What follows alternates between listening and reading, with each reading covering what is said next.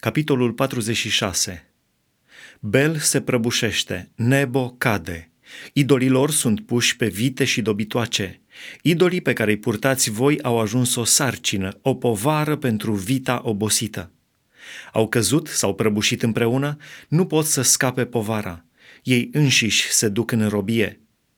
Ascultați-mă casa lui Iacov și toată rămășița casei lui Israel, voi pe care v-am luat în spinare de la obârșia voastră, pe care v-am purtat pe umăr de la nașterea voastră.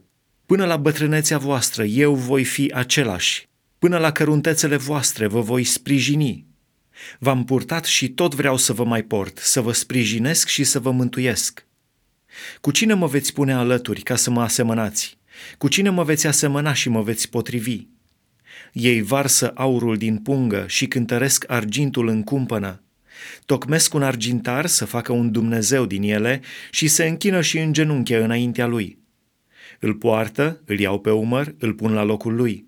Acolo rămâne și nu se mișcă din locul lui. Apoi strigă la el, dar nu răspunde, nici nu-i scapă din nevoie. Țineți minte aceste lucruri și fiți oameni.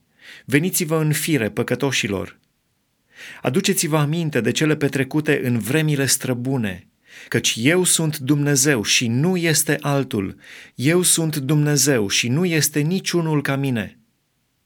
Eu am vestit de la început ce are să se întâmple și cu mult înainte ce nu este încă împlinit. Eu zic, hotărârile mele vor rămâne în picioare și îmi voi aduce la îndeplinire toată voia mea.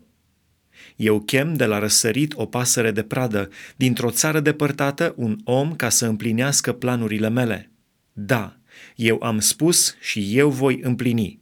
Eu am plănuit și eu voi înfăptui.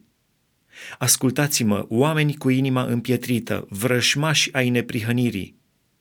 Eu îmi apropii neprihănirea, nu este departe, și mântuirea mea nu va zăbovi eu voi pune mântuirea mea în Sion și slava mea peste Israel.